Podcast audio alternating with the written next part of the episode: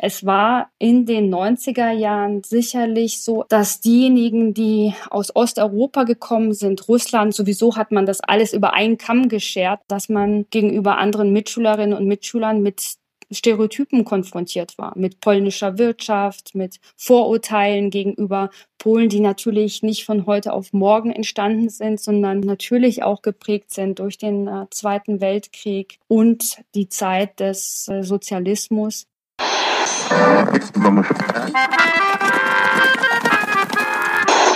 Sie empfangen Radio Almata. Steppenkinder, der Aussiedler-Podcast. Herzlich willkommen bei der zehnten, ah, weiß ich gar nicht, herzlich willkommen bei der hundertzwanzigsten Folge des Steppenkinder-Podcasts. Nein, herzlich willkommen beim Steppenkinder-Podcast. Ich bin Ira. Ich bin Edwin. Und heute haben wir uns äh, was Spezielles überlegt. Und zwar unser Podcast heißt ja der Aussiedler-Podcast. Und äh, bisher haben wir uns über die Aussiedler aus den postsowjetischen Staaten unterhalten, aber natürlich wollen wir auch mit und über Aussiedler aus den anderen postsozialistischen Staaten sprechen, also vor allem Aussiedler aus Polen, äh, aus Rumänien und äh, aus den anderen Staaten. Die Ironie des Schicksals ist ja manchmal unergründlich. Ich habe mir irgendwann mal überlegt, ja, ist ja komisch, also eigentlich sind ja meine weiß nicht, Ur-Ur-Ur-Urgroßeltern, die sind nach Russland ausgewandert im neunzehnten Jahrhundert. Aber die sind nicht aus Deutschland ausgewandert, sondern aus, ähm, aus der Gegend um die Stadt Danzig, also die heutige äh, polnische Stadt Gdańsk, aus dem Westpreußen königlichen Anteils. Das heißt, meine Vorfahren waren eigentlich polnische Untertanen, bis Preußen sich dieses Teils einverleibt hatte. Und ausgerechnet dann sind sie aus äh, ihrer Heimat nach Russland ausgesiedelt, weil der preußische König damals den Wehrdienst eingeführt hatte und die Mennoniten sind ja ähm, praktizierende Pazifisten und das war für sie ein Grund, dieses Land, ihre Heimat zu verlassen. Wären sie aber geblieben und später wahrscheinlich in siebziger, achtziger Jahren nach Deutschland ausgesiedelt, dann wären wir wahrscheinlich Aussiedler aus Polen und nicht Aussiedler aus Kasachstan. Insofern finde ich das ganz spannend. Bei dir ist es ja ähnlich, oder? Bei mir ist es genauso. Meine Familie väterlicherseits kommt auch aus Ostpreußen, also ist über Ostpreußen dann weitergezogen über eine andere Kolonie in einer Region, die heute zu Polen gehört und erst dann sind sie nach Wolinien in die Westukraine. Das heißt, wären sie damals geblieben, dann wäre ich auch eine Aussiedlerin aus Polen geworden. Und genau diese Gruppe ist auch Thema unserer heutigen Sendung. Wir werden heute mit zwei Gästen darüber sprechen. Einmal mit Hartmut Koschyk, dem ehemaligen Aussiedlerbeauftragten der Bundesregierung und Kind einer oberschlesischen Familie. Mit ihm sprechen wir später und beginnen mit einer Gästin. Caroline Giel. Sie hat Kulturwissenschaften, Ost- und Südosteuropa-Wissenschaften und Politik studiert. Sie ist stellvertretende Leiterin der Abteilung Dialoge und Leiterin des Bereichs Integration und Medien am Institut für Auslandsbeziehungen. Manche kennen das mit der Abkürzung I F A. Es ist in Stuttgart beheimatet und dazu wird uns Caroline auch etwas erzählen. Caroline Giel publiziert regelmäßig im Bereich Kultur und Geschichte. Seit Mai zweitausendzwanzig veröffentlicht sie Video-Interviews auf ihrem YouTube-Channel, wo Ira und ich auch schon Gäste sein durften. Ja, vielen Dank, dass du dir die Zeit nimmst, um mit uns ins Gespräch zu kommen über Aussiedler und Aussiedlerinnen aus Polen. Herzlichen Dank, Edwin. Herzlichen Dank, Ira, für die Einladung. Caroline, wo wurdest du geboren? Wo kommst du eigentlich her? Und wann seid ihr nach Deutschland gekommen? Das ist eine Frage, die mir ganz oft gestellt wird und es ist nicht immer so einfach zu beantworten.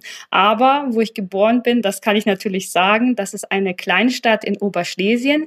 Sie heißt Pyskowice, auf Polnisch und auf Deutsch Peiskretscham. Mein Vater, die Familie, das sind Polen, die aus den damaligen Ostgebieten zunächst erstmal nach Niederschlesien vertrieben wurden und dann Arbeit gefunden haben in Oberschlesien. Bei meiner Mutter ist es so, dass das eine Familie, eine deutsche Familie ist, die sehr, sehr lange eben in dieser Gegend in Oberschlesien wohnt. Wer nicht weiß, wo Pyskowice ist, das ist in einem Dreieck zwischen Beuthen und Gleiwitz. Vielleicht sind diese Städte ja etwas bekannter.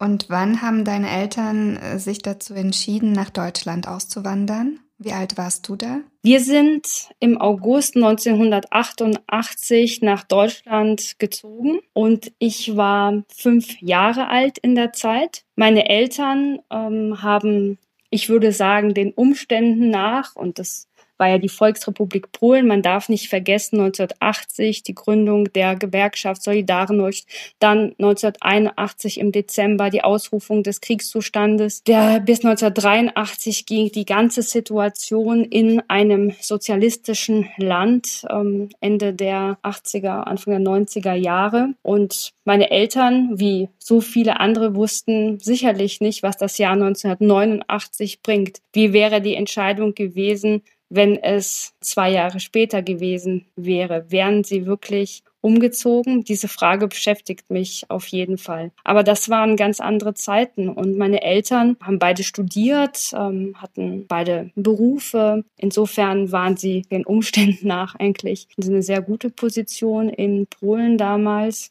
Aber was die Zukunft anbetrifft, war es sicherlich nicht so einfach, ähm, positiv in die Zukunft zu blicken, und sowohl für die Kinder, also das heißt meine Schwester und für mich, wie auch für die ganze Familie, haben sie sich eben entschieden, alles zu verlassen in Polen und in Deutschland ein neues Leben anzufangen.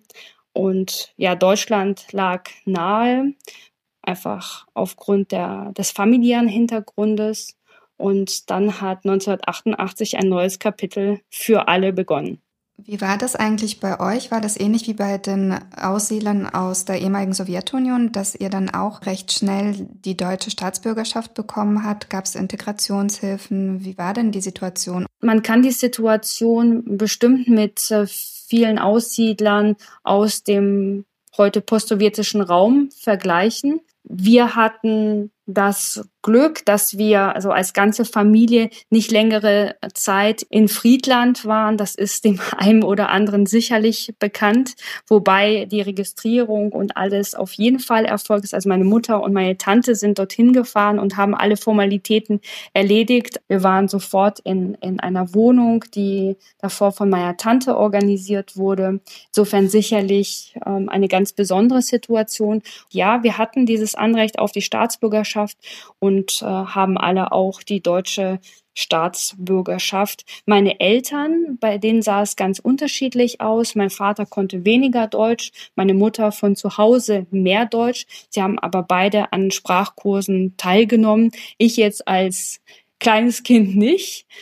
Aber ich bin sofort in den Kindergarten gekommen. Ich muss unglaublich schnell Deutsch gelernt haben innerhalb von ein paar Monaten. Das ging dann ja nach kurzer Zeit sofort in die Grundschule. Die gemeinsame gesetzliche Grundlage ist ja das Bundesvertriebenengesetz, nach dem sowohl die Aussiedler aus den postsowjetischen Staaten als auch aus den sogenannten früheren Ostblockstaaten kamen. Und insofern ist das auf jeden Fall so eine gemeinsame Klammer, obwohl es auch sehr, sehr viele Unterschiede gibt. Es war in den neunziger Jahren sicherlich so etwas, dass diejenigen, die aus Osteuropa gekommen sind, Russland, sowieso hat man das alles über einen Kamm geschert. Das war teilweise alles gleich, dass man gegenüber anderen Mitschülerinnen und Mitschülern mit Stereotypen konfrontiert war, mit polnischer Wirtschaft, mit Vorurteilen gegenüber Polen, die natürlich nicht von heute auf morgen entstanden sind, sondern über Jahrhunderte, kann man sagen, auch verankert sind und natürlich auch geprägt sind durch den äh, Zweiten Weltkrieg und die Zeit des äh, Sozialismus. Und wie war das für dich als Kind mit eben dieser Migrationsgeschichte? Bist du da selbstbewusst mit umgegangen gegenüber Mitschülern oder hast du dich dafür geschämt? Die Frage ist, ob man äh, wirklich von so etwas sprechen kann, wie sich Schämen oder Diskriminierung. Als Kind oder Jugendlicher nimmt man das sicherlich anders wahr und es ist sehr schwer, die Grenze zu ziehen oder auch zu verstehen, was ist das gewöhnliche Necken, was ganz normal ist, und ähm, wo geht es dann schon auch in so eine Richtung, dass das nicht okay ist. Ich glaube, in der Zeit war es so, dass Polen sicherlich für den einen oder anderen ein Begriff war, aber für viele in Deutschland eben doch mit Stereotypen behaftet. Das Wissen war nicht so hoch, ist teilweise bis heute, gibt es große Defizite. Und während dann im Gymnasium zum Beispiel eine, eine Mitschülerin aus Kolumbien kam und das eben cool war, war es Polen eben nicht oder Russland war eben nicht cool. Das war so etwas, da, mit dem man wirklich gekämpft hat. Und es hatte mich begleitet bis zum Ende des Gymnasiums. Und dann im Studium hat sich das wunderbar zusammengefügt. Ich habe mich entschieden, dann Kulturwissenschaften und im Nebenfach mit Osteuropawissenschaften und Polonistik zu studieren. Und dort habe ich auf Kommilitonen getroffen, die sich interessiert haben für den osteuropäischen Raum, die das spannend fanden. Ich habe dann mit dem Thema eigentlich nur einen Vorteil gehabt, dass ich eben diese Erfahrung hatte, dass ich das Land kannte. Insofern bin ich auch froh, dass ich diese, diesen Hintergrund heute auch in meine Arbeit mit integrieren kann. Was machst du denn genau beim Institut für Auslandsbeziehungen? Womit beschäftigst du dich? Im Institut für Auslandsbeziehungen gibt es einen Bereich, der die deutschen Minderheiten im östlichen Europa und den Staaten der G U S fördert. Wir haben unterschiedliche Programme und Projekte mit einem Schwerpunkt auf Jugend, das heißt wirklich Nachwuchsförderung der deutschen Minderheit und Medien. Es geht darum, dass die deutschen Minderheiten Nachwuchs finden, aber nicht nur den, sondern den auch ausbilden können. Darüber hinaus, dass die Medien zeitgemäß aufgestellt sind, in einer guten Qualität produzieren und sichtbar sind. Und wir unterstützen vom Institut für Auslandsbeziehungen mit anderen Organisationen, auch aus Deutschland, die deutschen Minderheiten dabei. Wir haben beispielsweise ein Entsendeprogramm. Wir entsenden aktuell dreiundzwanzig Kulturmanager, Kulturmanagerinnen und Redakteure, Redakteurinnen an Vereine, Organisationen, Redaktionen. Und diese jungen Menschen aus Deutschland können eins bis fünf Jahre mit den Organisationen zusammenarbeiten, auch miteinander lernen. Und es kommt dann eben zu dieser besonderen Situation, dass jemand aus Deutschland in ein Land geht, beispielsweise zur Deutschen Allgemeinen Zeitung nach Almaty und dann auf die Realia vor Ort trifft und aber auch seine Prägung, sein Wissen aus Deutschland mit äh, in das Land nimmt. Und es kommt eben auch zu dieser wunderbaren Begegnung mit den deutschen Minderheiten. Wie ist das denn mit der deutschen Minderheit im heutigen Polen? Wie viele Deutschsprachige oder Menschen mit deutschen Wurzeln leben heute noch in Polen? Die deutsche Botschaft in Warschau nimmt eine Zahl von ca. dreihunderttausend bis dreihundertfünfzigtausend Deutsche, die in Polen heute leben. Die Deutschen in Polen leben nicht nur alle komprimiert in einem Siedlungsgebiet, sondern sind eben verteilt. Hier kann man nennen Niederschlesien, Oberschlesien, Ostpreußen, Pommern, also sowohl im nördlichen Teil wie auch im südlichen Teil Polens. In der Vergangenheit, in der sozialistischen Zeit, hatte ja die deutsche Minderheit keinen einfachen Stand. Also es gab ja sogar die Parteidoktrin in Polen, dass es keine deutsche Minderheit in Polen gibt. Wie hat sich das zum heutigen Tag verändert und gibt es noch Herausforderungen für die Minderheit in, in der polnischen Gesellschaft heute? Dass die Minderheit anerkannt ist, davon spricht man eben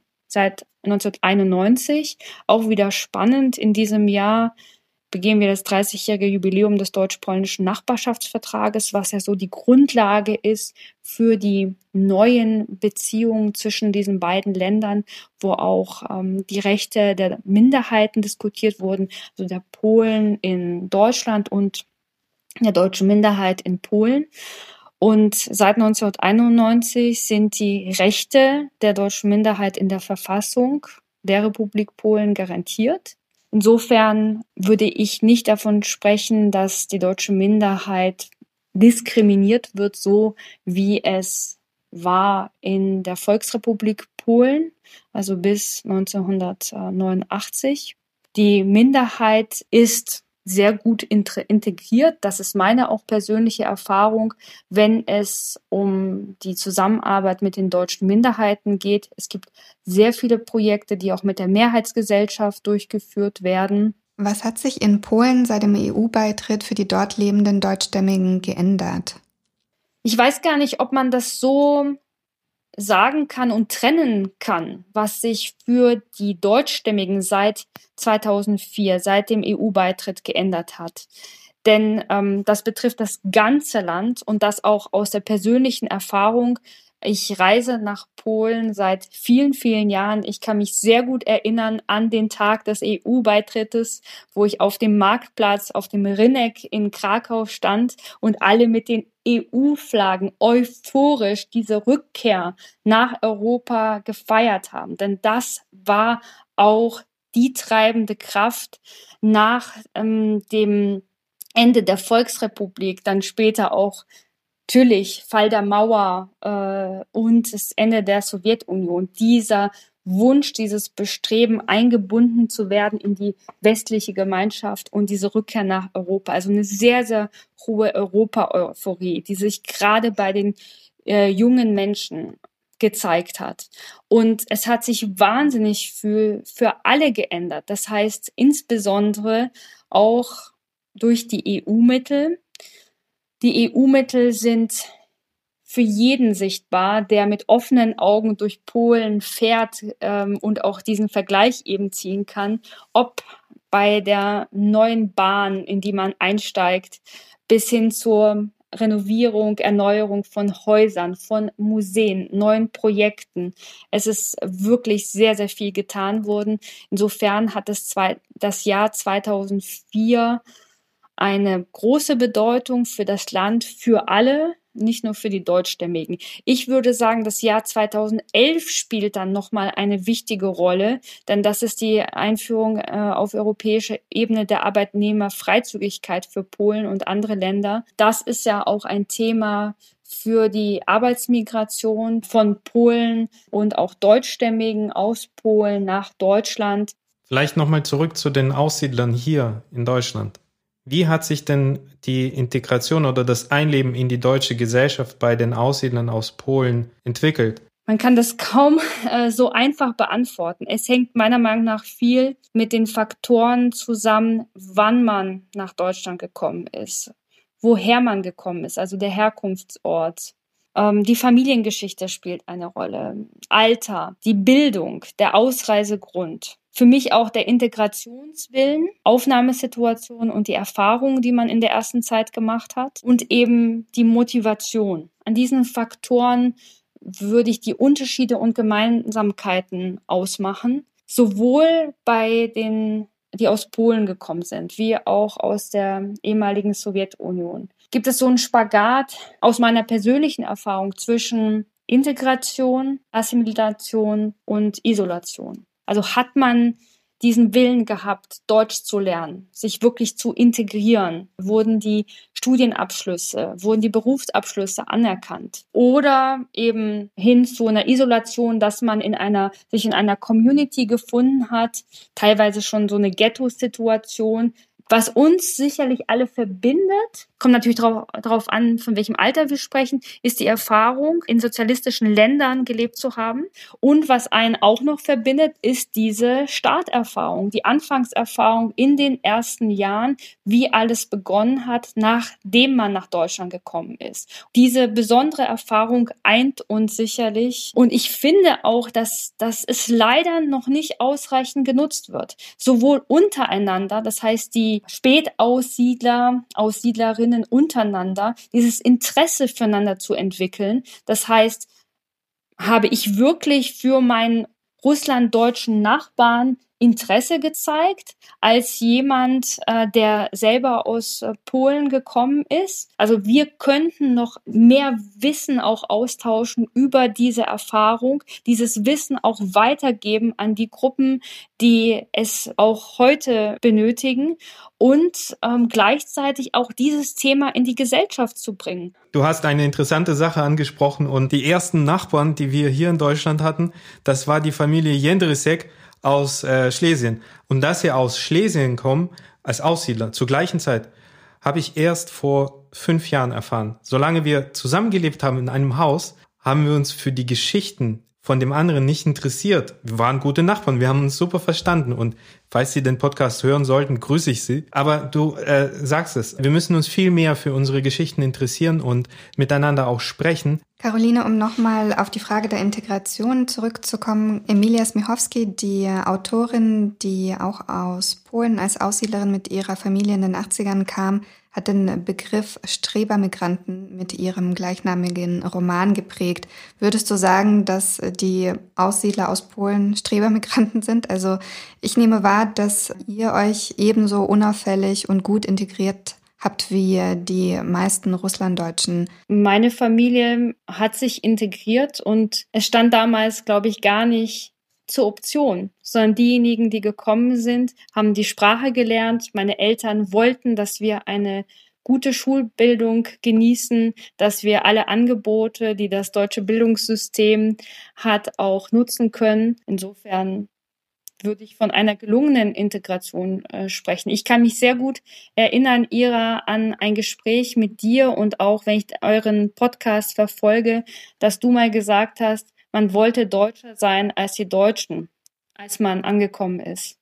Und ich würde dem schon zustimmen, dass für viele, bestimmt nicht für alle, aber für viele es so ein Impetus gab, eben diese Motivation oder auch dieses Selbstverständnis anzukommen, auch nicht sichtbar zu sein, gleich behandelt zu werden, um einfach sowohl den Kindern wie einem selbst auch ein gutes Leben zu ermöglichen, ein besseres Leben, für das man sich ganz bewusst entschieden hatte. Man wollte anerkannt sein und äh, auch mit dieser deutschen Vergangenheit bei den vielen Familien auch das gewürdigt zu bekommen, dass man auch dieses Recht hat, nach Deutschland zu kommen. Und da kann ich, kann ich Emilia Smechowski zustimmen. Und das aus verständlichen Gründen. Caroline, ich hätte noch tausende Fragen zu diesem Thema. Ich finde es extrem spannend und ich selbst war ja früher beruflich auch mal in Schlesien unterwegs und auch in anderen Gegenden in Polen, wo es die deutsche Minderheit gibt. Und ähm, ich finde, wir sollen auf jeden Fall bei diesem Thema dranbleiben. Unsere letzte Frage, und das ist unsere obligatorische Frage. Willst du sie stellen?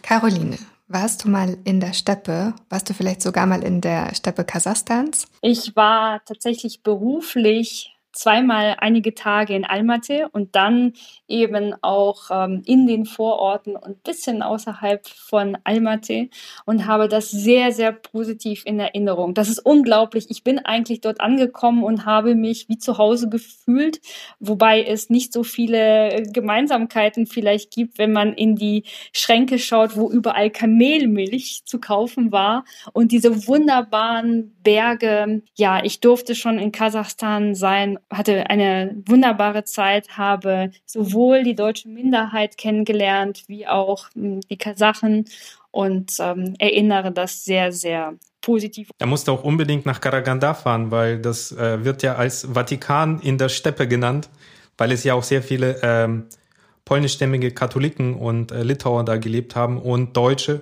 Und die waren gemeinsam in diesen Gemeinden drin. Also die haben eine gemeinsame Gemeinde gebildet. Ich finde, das ist wirklich ein sehr interessanter Ort, der äh, diese verschiedenen äh, Nationen und Völker im Glauben auch zusammengebracht hat in dieser Zeit.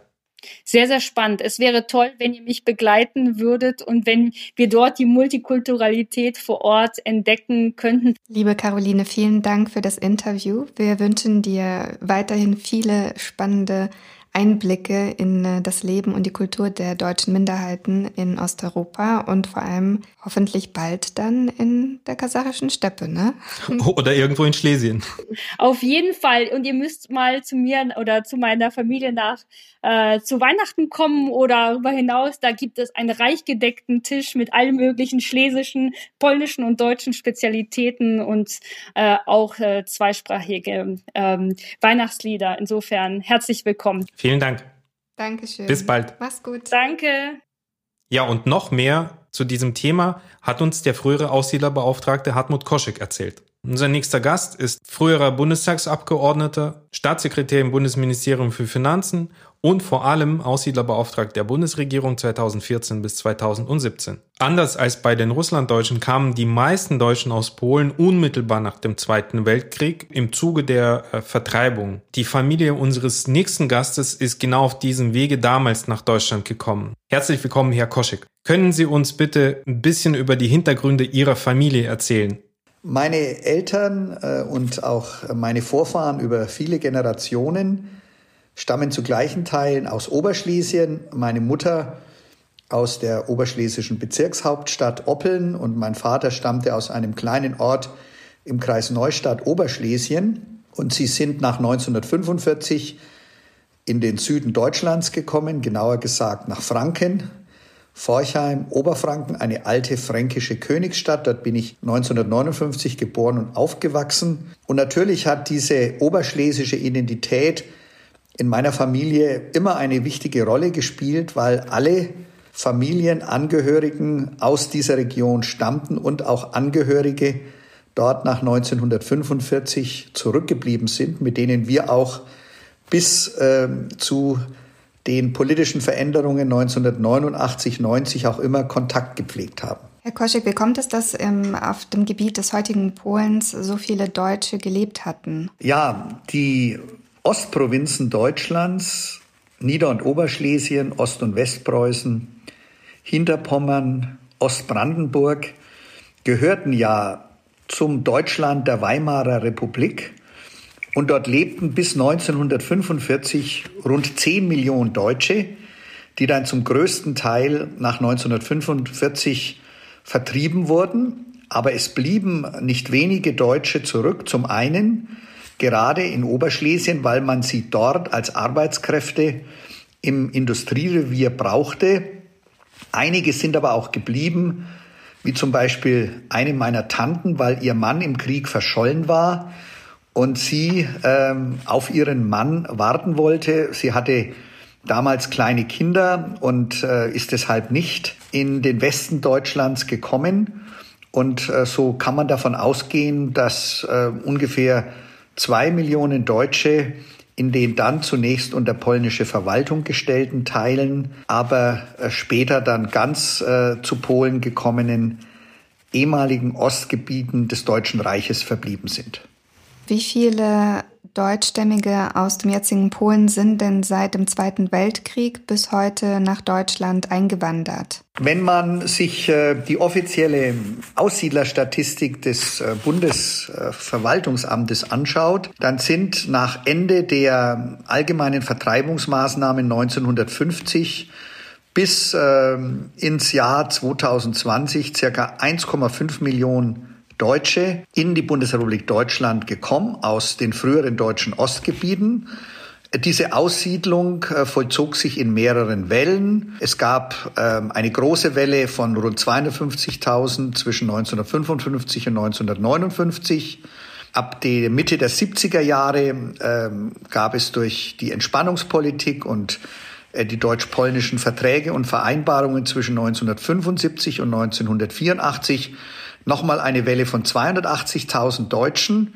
Die größte Welle erfolgte dann äh, nach äh, neunzehnhundertneunundachtzig und zwischen neunzehnhundertneunundachtzig bis äh, neunzehnhundertvierundneunzig sind dann nochmal insgesamt fast äh, siebenhunderttausend Deutsche aus den sogenannten Oder-Neiße-Gebieten in die Bundesrepublik Deutschland gekommen. Also insgesamt eins Komma fünf Millionen zwischen neunzehnhundertfünfzig und zweitausendachtzehn. Juristisch gesehen gibt es ja einen Unterschied zwischen den Russlanddeutschen und den Deutschen aus Polen, denn den Russlanddeutschen unterstellt man heute immer noch ein pauschales Kriegsfolgenschicksal und bei den Deutschen, die in Polen leben, nicht. Können Sie erklären, was der Grund dafür ist? Das ähm, ist äh, in einem Zeitpunkt entstanden, diese Differenzierung, als sich die äh, politischen Verhältnisse in Polen nachhaltig geändert haben, hin zu einer freiheitlichen Demokratie mit Rechtsstaatlichkeit. Und deshalb hat man ab dieser Zeit gesagt, es herrscht dort jetzt kein Vertreibungsdruck mehr, es herrscht kein Kriegsfolgenschicksal mehr. Polen ist heute eine Demokratie mit der Perspektive einer Mitgliedschaft in der Europäischen Union, im Europarat, in der NATO. Und äh, das hat man übrigens auch bei anderen Ländern, aus denen bis Mitte der neunziger Jahre deutsche Aussiedler gekommen sind. Das gilt auch für Rumänien und Ungarn so gehalten. Und einzig und allein für die Deutschen aus der ehemaligen Sowjetunion und ihren Nachfolgestaaten hat man dann noch ein solches Kriegsfolgenschicksal unterstellt. Was würden Sie sagen, was sind denn die größten Herausforderungen noch für die deutsche Minderheit, die in Polen geblieben ist? Also das ist ja ein Schicksal, das die Deutschen im heutigen Polen mit den Deutschen in heutigen Russland und in der ehemaligen Sowjetunion teilen. dass ihnen während ähm, den kommunistischen Willkürmaßnahmen ihr Festhalten an der deutschen Sprache und Identität und Kultur nicht gestattet wurde. Das heißt, wir haben nach der Übernahme der kommunistischen Diktatur in Polen, aber für die Russlanddeutschen galt das ja nach der Deportation durch Stalin, nach dem deutschen Überfall auf die Sowjetunion neunzehnhunderteinundvierzig, eine Äh, nicht mehr Gestattung, äh, deutsche Sprache und Kultur zu pflegen.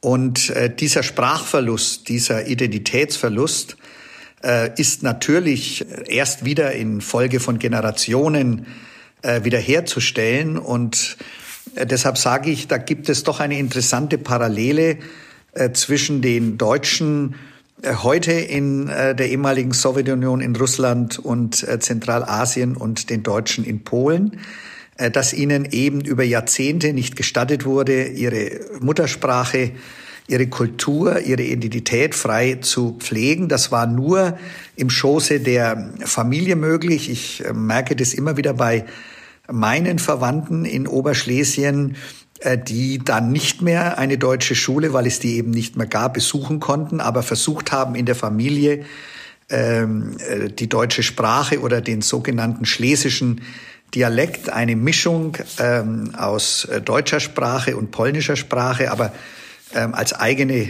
Sprache ähm, auch linguistisch anerkannt, zu pflegen und zu erhalten. Und insofern gibt es eine Gemeinsamkeit, dass man eben in zwei Sprachen und Kulturen zu Hause ist. Das war lange ähm, eine schwere Bürde, weil es zu Lasten der deutschen Sprache, Kultur und Identität gegangen ist. Und jetzt gibt es natürlich starke Bemühungen, sowohl bei den Deutschen ähm, in der ehemaligen Sowjetunion, aber auch bei den Deutschen in Polen durch deutsche Schulen, deutsche Bildungseinrichtungen, deutsche Kulturvereine, diese Sprache, Kultur und Identität wiederzugewinnen. In diesem Jahr sind ja hundert Jahre seit der Volksabstimmung in äh, Schlesien und ähm, einige Initiativen widmen sich diesem Thema, zum Beispiel auch das Oberschlesische Museum in Ratingen haben auch eine Ausstellung dazu gemacht. Können Sie für unsere Zuhörer sagen, warum das so wichtig ist äh, für das Verständnis über die historischen Zusammenhänge, die die deutsche Minderheit und die Aussiedlung äh, betrifft? Ja, nach dem Ende des Ersten Weltkrieges äh, gab es vor allem dort, wo äh, Staaten neu oder wiedergegründet worden sind, äh, auch die Streitigkeiten um äh, Grenzverläufe. Das betraf vor allem äh, die Wiedergründung Polens nach dem Ersten Weltkrieg, aber auch die Gründung der Tschechoslowakei. Und dort, aber auch anderswo, äh, wo es äh, eine Diskussion gab über die Zugehörigkeit einer Region zu unterschiedlichen Ländern, hat man äh, Plebiszite angesetzt, Volksabstimmungen. Und so kam es eben unter anderem äh, dann äh, neunzehnhunderteinundzwanzig, vor hundert Jahren, am zwanzigsten März, zwanzigsten einundzwanzigsten März in Oberschlesien äh, zu einer Volksabstimmung, wo die Bevölkerung aufgerufen war, auch unter internationaler Kontrolle sich zu entscheiden, für einen Verbleib äh, bei Deutschland zu stimmen oder ob äh, Oberschlesien dem neu gegründeten polnischen Staat äh, zugeschlagen werden sollte. Bei dieser Volksabstimmung haben sechzig Prozent der Stimmberechtigten für einen Verbleib bei Deutschland, vierzig Prozent für einen ähm, Hinzukommen zum neu gegründeten polnischen Staat gestimmt. Aber trotzdem hat man dann ähm, ungefähr dreißig Prozent Oberschlesiens, unter anderem auch das sehr äh, industriepolitisch bedeutsame Industrierevier ähm, zu Polen zugeschlagen und äh, eine jahrhundertelang zusammenlebende Region mit äh, multiethnischer Zusammensetzung wurde dann äh, nach dieser Volksabstimmung getrennt. Und das hat natürlich auch ein Stück die nationalen Gegensätze zwischen Deutschland und Polen verschärft. Und dieses Gegensatzes hat sich dann auf schreckliche Art und Weise der Nationalsozialismus bedient mit dem deutschen Vernichtungskrieg, äh, gegenüber Polen und dann äh, der Vertreibung der Deutschen. Und äh, deshalb ist äh, die Volksabstimmung vor hundert Jahren in Oberschlesien ein wichtiger Teil der wechselvollen, oftmals auch schmerzvollen Geschichte zwischen Deutschen und Polen. Und andererseits sind das dieses Jahr dreißig Jahre seit dem Nachbarschaftsvertrag zwischen Deutschland und Polen. Und das ist ja im Prinzip so der Höhepunkt der deutsch-polnischen Beziehungen bis dahin. Ja, auch ein motivierender äh, Moment in der zusammen ähm, in, in der gemeinsamen Geschichte unserer beiden Völker und Staaten. Das, das war ja das Ziel des Nachbarschaftsvertrags, eben ein neues Kapitel aufzuschlagen. Und dieser Nachbarschaftsvertrag hat natürlich auch äh, der deutschen Minderheit in Polen neue Chancen, neue Perspektiven eröffnet. Aber natürlich ähm, merken wir gerade jetzt unter einer sehr national betonten polnischen Regierung, äh, dass äh, natürlich es nicht nur oft auf äh, verbriefte Rechte und Gesetze ankommend für eine Minderheit, sondern es kommt immer auch darauf an, welche eine welche Stimmung herrscht in einem Land. Und deshalb ähm, erfüllt die oftmals sehr national betonte Ausrichtung der polnischen Politik zurzeit auch die deutsche Minderheit und auch diejenigen, die ihr verbunden sind, wie mich zum Beispiel, ein wenig mit Sorge. Mich würde ein anderes Thema noch interessieren. Es geht immer wieder bei uns Russlanddeutschen darum, äh, zu erklären, auf welcher Basis wir eigentlich nach Deutschland gekommen sind. Es gibt uns äh, Russlanddeutschen gegenüber so ein Vorurteil, das äh, lautet, es hat ja genügt, wenn man einen deutschen Schäferhund in der Familie gehabt hatte, um dann eben den deutschen Pass zu bekommen, was natürlich nicht stimmt. Also wir mussten ja in verschiedenen Verfahren eben die deutsche Herkunft nachweisen. Wie war das bei den Aussiedlern aus Polen? Also mussten sie einen ähnlichen Prozess durchlaufen? Was musste man tun, um eben in, nach Deutschland Deutschland einsiedeln zu dürfen und die deutsche Staatsbürgerschaft zu erhalten? Also äh, bis zu dem Zeitpunkt, als ähm, auch für Deutsche aus den ehemaligen deutschen Ostgebieten äh, die Möglichkeit gegeben war, als Aussiedler in die Bundesrepublik Deutschland zu kommen, herrschten für diese Deutschen die gleichen Bedingungen wie für die Deutschen aus Rumänien, für die Deutschen aus Ungarn, die Deutschen aus der Tschechoslowakei oder die Deutschen aus der Sowjetunion. Da gab es keinen Unterschied. Was es vielleicht für einen Statusunterschied gibt im Hinblick ähm, auf die Deutschen ähm, aus den Oder-Neiße-Gebieten, äh, sie lebten ja in Gebieten, die bis neunzehnhundertfünfundvierzig und dann sogar staatsrechtlich, völkerrechtlich noch länger zu Deutschland gehörten. Und deshalb äh, haben sie und ihre Nachkommen automatisch die deutsche Staatsangehörigkeit.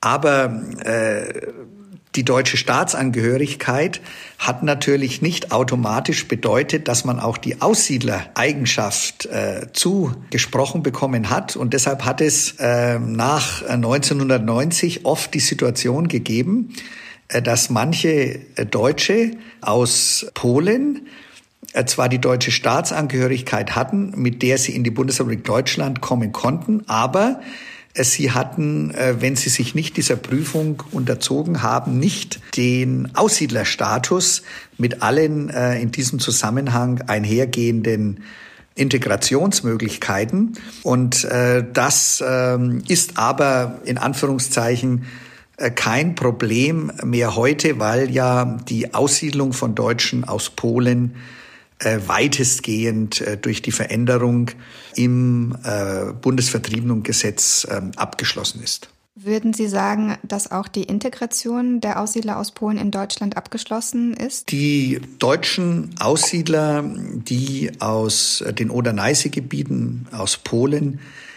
nach Deutschland gekommen sind, hatten natürlich, weil ihnen die Pflege, das Erlernen der deutschen Sprache, vor allem dann der jüngeren Generation, nicht möglich war, oftmals dieselben Probleme wie äh, jüngere Russlanddeutsche, dass sie eben äh, mit mangelnden Sprachkenntnissen nach Deutschland gekommen sind. Aber ich würde sagen, äh, dass die große Mehrheit äh, der deutschen Aussiedler aus äh, Polen auch in die Bundesrepublik Deutschland gut integriert ähm, worden ist.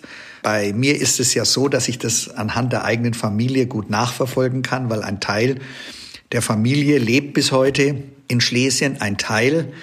Auch äh, gerade die äh, jüngere Generation äh, sind als Aussiedler in die Bundesrepublik Deutschland gekommen. Und wenn ich mir äh, die äh, Lebenssituation äh, meiner Familienangehörigen, die äh, in den sechziger, siebzigern, aber dann auch in den neunziger Jahren äh, in die Bundesrepublik gekommen sind, dann sind sie sehr gut integriert, wie sich übrigens auch die Lebenssituation meiner heute noch in Oberschlesien lebenden ähm, Familie sehr gut entwickelt hat. Also insofern ähm, glaube ich, die Integration ist im Großen und Ganzen gut gelungen. Und es kommt ja immer auf einen selber an, ähm, wie weit man bereit ist, den Weg der Integration zu gehen. Natürlich, Integration ist nie eine Einbahnstraße. Auch die Aufnahmegesellschaft, die Mehrheitsgesellschaft muss denen, die zu uns kommen und auf Dauer bei uns leben wollen, zumal wenn sie deutscher Herkunft, deutscher Abstammung sind, auch offen gegenüberstehen.